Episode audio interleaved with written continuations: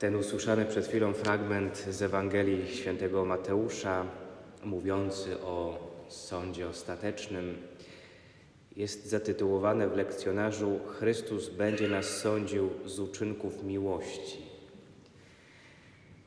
Jeśli sąd, na końcu jakieś nasze rozliczenie się z Panem Bogiem, z darowanego nam życia, z tego jak je przeżyliśmy, będzie z miłości, to znaczy, że miłość jest sprawą kluczową, że miłość powinniśmy uczynić głównym tematem naszego życia.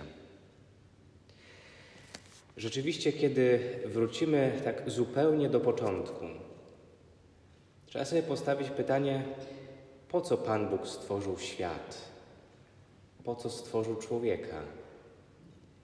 Odpowiadamy na to pytanie, że zrobił to z miłości, ponieważ istotą Boga, jak powie nam święty Jan, jest miłość. Bóg jest miłością. To chyba jest najprostsza z możliwych definicji Boga. Bóg jest miłością. To znaczy, można postawić znak równości. Bóg równa się miłość.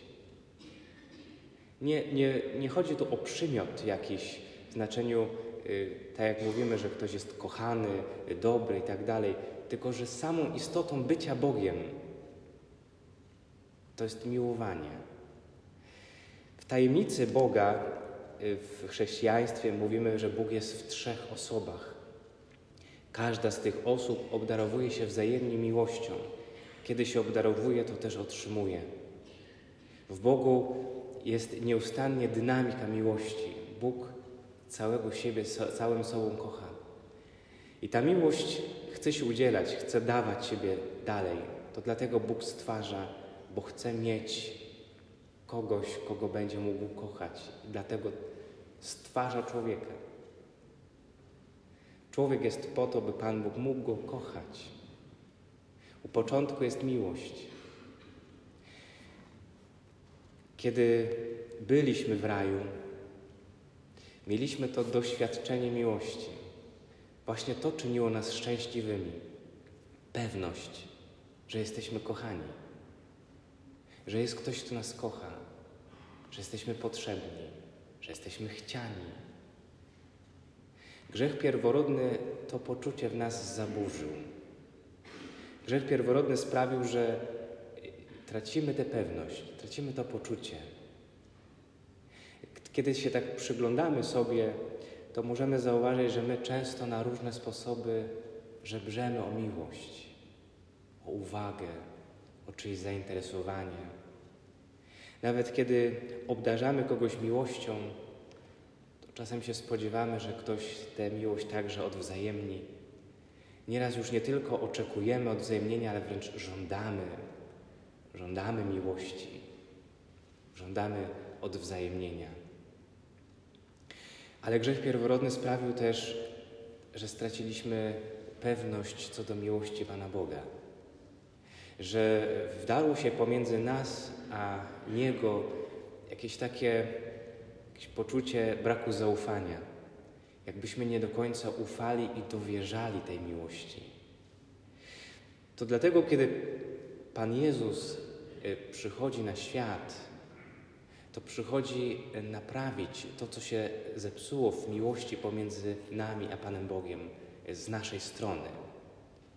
Zobaczcie, kiedy popełniamy ten dramatyczny błąd w raju, kiedy ponosimy konsekwencje wyjścia z raju, kogo Pan Bóg tam potępia?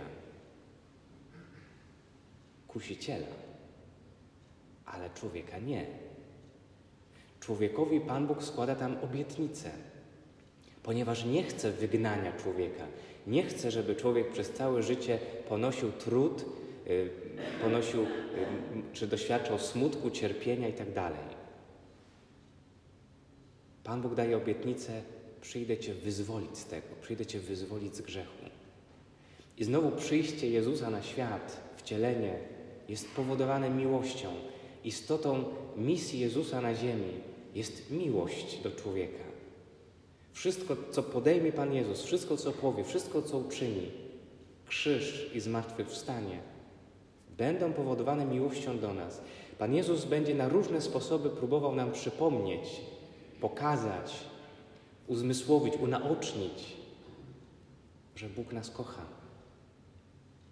Że nie mamy wątpić w tę miłość, że nie mamy wątpić w to, że jesteśmy kochani i chciani. Jezus nam przychodzi i objawia oblicze Boga i mówi nam: Bóg Cię kocha dlatego, że jesteś. I odwrotnie, jesteś dlatego, że Bóg Cię kocha.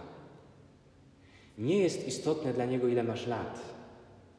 Nie jest istotne dla Niego, jakie masz wykształcenie. Nie jest istotne, ile masz pieniędzy. Nie jest istotny Twój prestiż. Nie są istotne zdolności. Istotne jest to, że jesteś. Dlatego Bóg Cię kocha. Jesteś kochany. To jest przesłanie Ewangelii. To jest przesłanie Jezusa, który nam mówi: Bóg Cię kocha. I w to trzeba uwierzyć.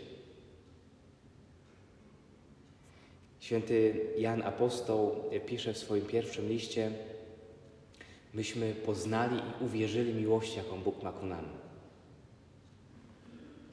Poznali i uwierzyli. Znaczy my będziemy, my, my potrzebujemy najpierw poznać, doświadczyć i uwierzyć. Dokładnie w takiej kolejności.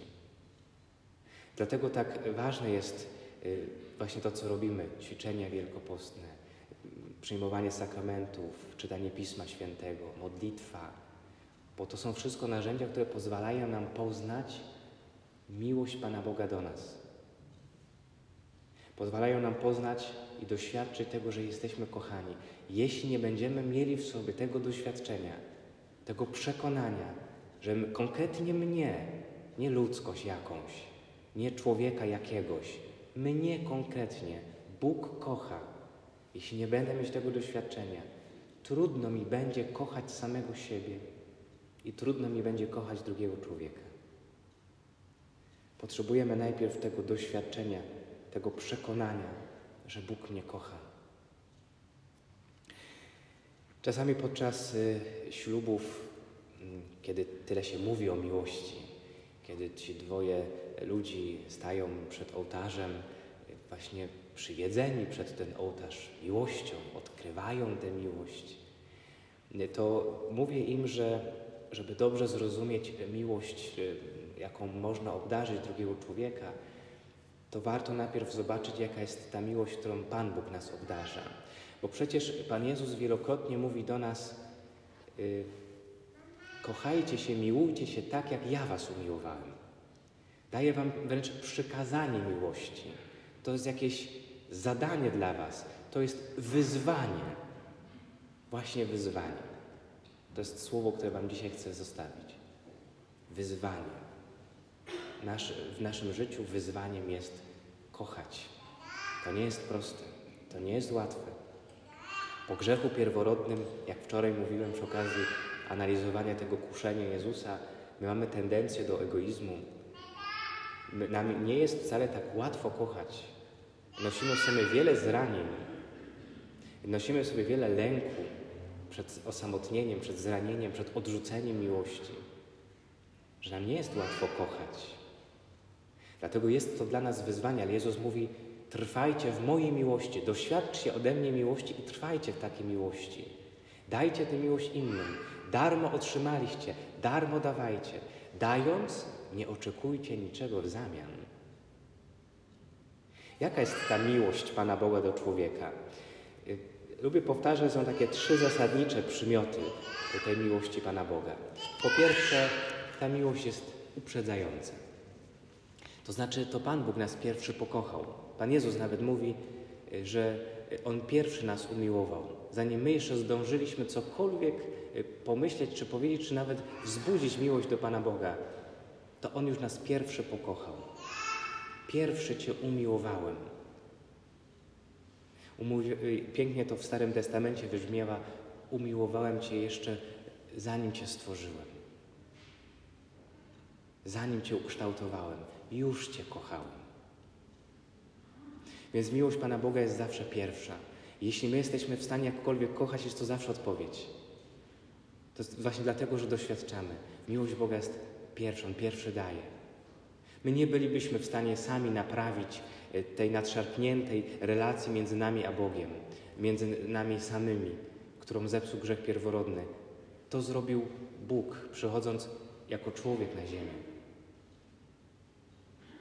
On zrobił to pierwszy.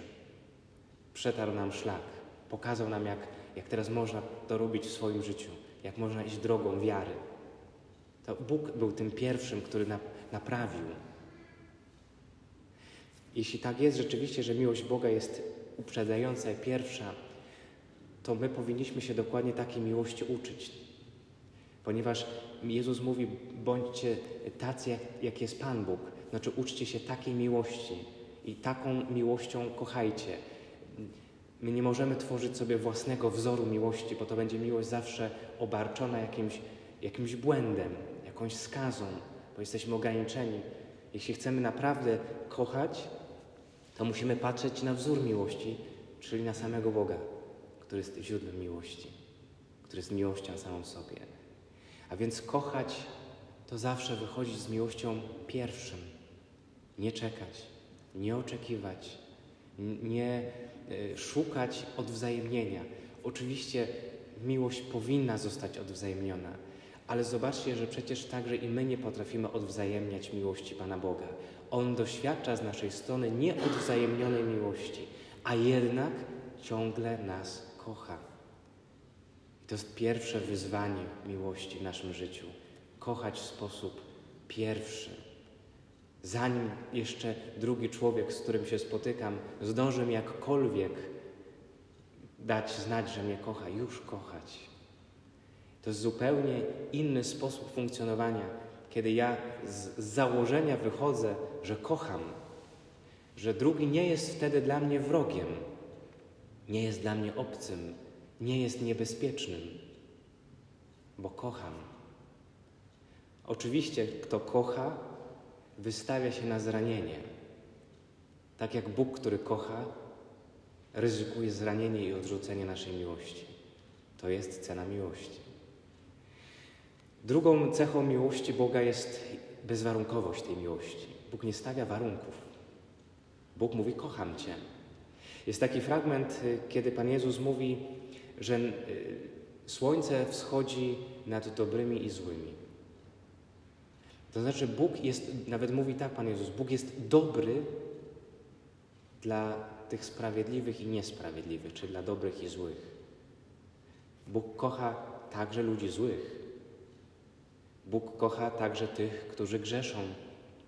Bóg kocha także tych, którzy się od Niego odwracają, bo Bóg kocha człowieka.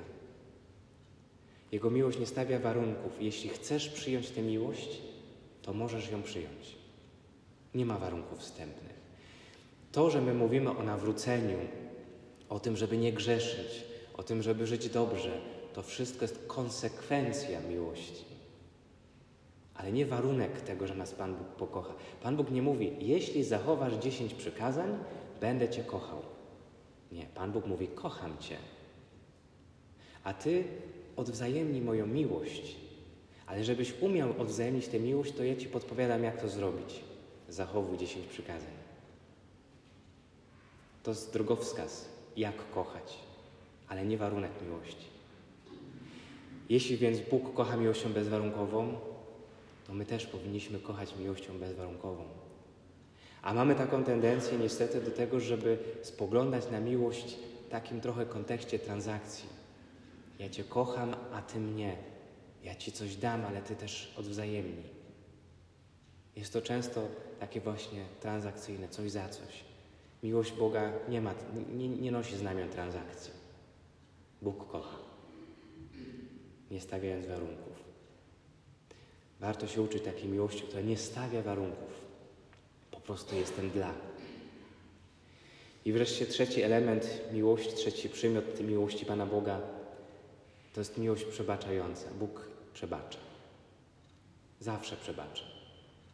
Zawsze ilekroć człowiek przyjdzie i powie zraniłem Twoją miłość, sprzeniewierzyłem się tej miłości, zgrzeszyłem, popełniłem błąd, przepraszam. Bóg wybacza. Bóg wybacza już w momencie, w którym wzbudzamy w sobie żal. Spowiedź jest oczywiście dopełnieniem sakramentalnym, rozgrzeszeniem, ale Bóg mi wybacza już w momencie, kiedy żałuję. To jest taka miłość. Krzyż jest znakiem tej miłości. Tak bardzo kocha, że nawet na krzyżu, kiedy jeszcze Mu urągamy, mówi: Ojcze, przebacz im, bo oni nie wiedzą, co robią. Przebacz.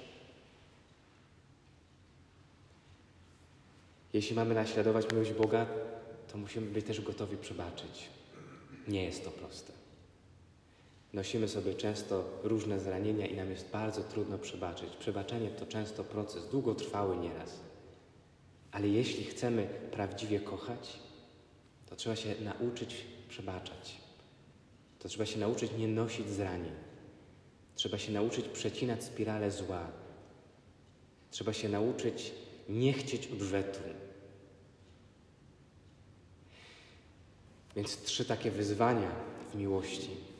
Ale jest jeszcze jeden element bardzo trudny, bo Pan Jezus nie tylko mówi: kochaj bliźniego, bo to nawet jeśli byłoby wyzwaniem, to jest jeszcze dla nas jakoś do przyjęcia, jest to zrozumiałe, że mam kochać tego, który jest mi bliźnim, bliskim jakoś. Ale Pan Jezus idzie dalej, mówi: kochaj nieprzyjaciół. A to już jest bardzo trudne. On tak zrobił. Pokochał nieprzyjaciół. Pokochał tych, którzy go oskarżyli, wydali, odrzucili, ukrzyżowali, zabili. Tych pokochał. Miłowanie nieprzyjaciół jest trudne, ale nie jest niemożliwe. Oczywiście wymaga pewnego heroizmu. Być może nie każdy dorośnie w pełni do takiej miłości, ale warto próbować.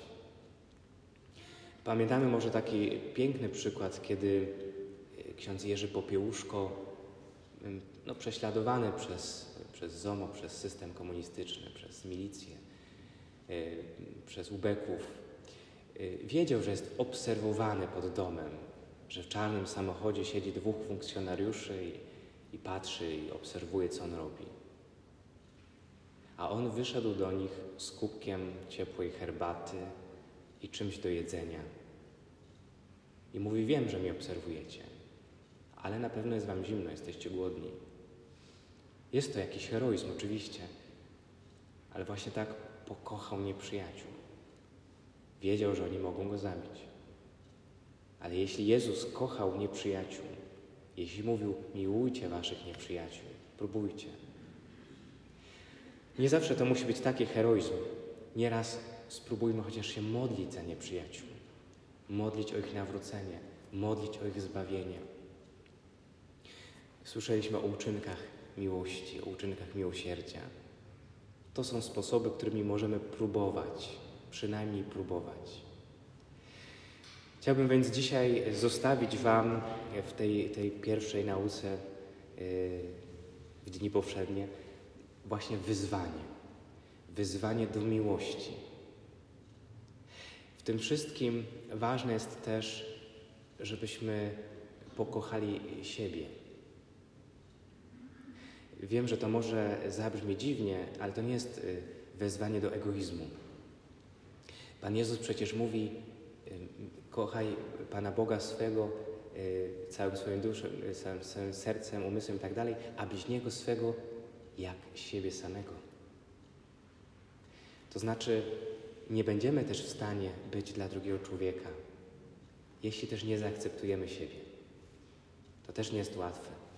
My się często porównujemy do innych, my widzimy u innych lepsze cechy, my czasami mamy takie poczucie braku wartości albo niższej wartości, jakieś nosimy kompleksy, to trzeba sobie uświadomić: właśnie takim Pan Bóg mnie kocha. Jeśli On mnie kocha, ja też siebie muszę kochać, akceptować, przyjmować. To też jest trudne, to też jest wyzwanie. Zostawiam wam więc dzisiaj wyzwanie, by kochać. By kochać, umieć kochać siebie, umieć kochać drugiego człowieka. By umieć kochać miłością bezwarunkową, uprzedzającą pierwszą, miłością przebaczającą. By próbować uczyć się kochać nieprzyjaciół. Bóg jest miłością i mówi do nas: trwajcie w mojej miłości. i mówi do nas: zostawiam wam przykazanie, abyście się wzajemnie miłowali, jak ja was umiłowałem. Jeśli będziemy tego próbowali, z pewnością będziemy przywracali to utracone szczęście, które mieliśmy w raju.